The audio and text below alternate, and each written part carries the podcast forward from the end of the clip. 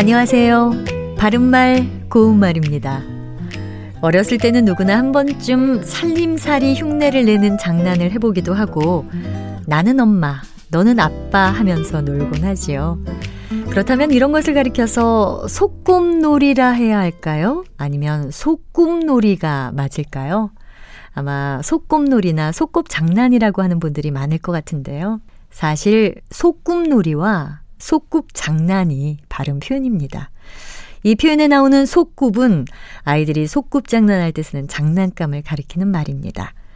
소꿉놀이의 경우는 일반적으로 모음 조화, 즉 양성 모음은 양성 모음끼리, 음성 모음은 음성 모음끼리 어울린다는 규칙 때문에 소꿉놀이로 생각하기 쉽습니다만 이것은 모음 조화의 예외적인 경우고요. 그래서 소꿉놀이가 올바른 표현입니다. 이와 비슷한 예로 깡총깡총이 있습니다.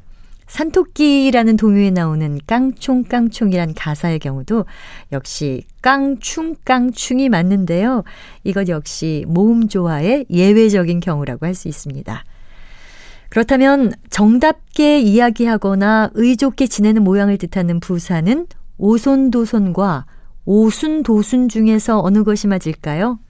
앞서 말씀드린 내용과 같다면 오순도순이 맞을 것 같은데 오손도손도 나중에 표준어로 인정이 됐기 때문에 복수 표준어가 됐습니다. 따라서 어느 쪽을 쓰든 다 맞는 표현입니다. 바른말 고운말 아나운서 변희영이었습니다.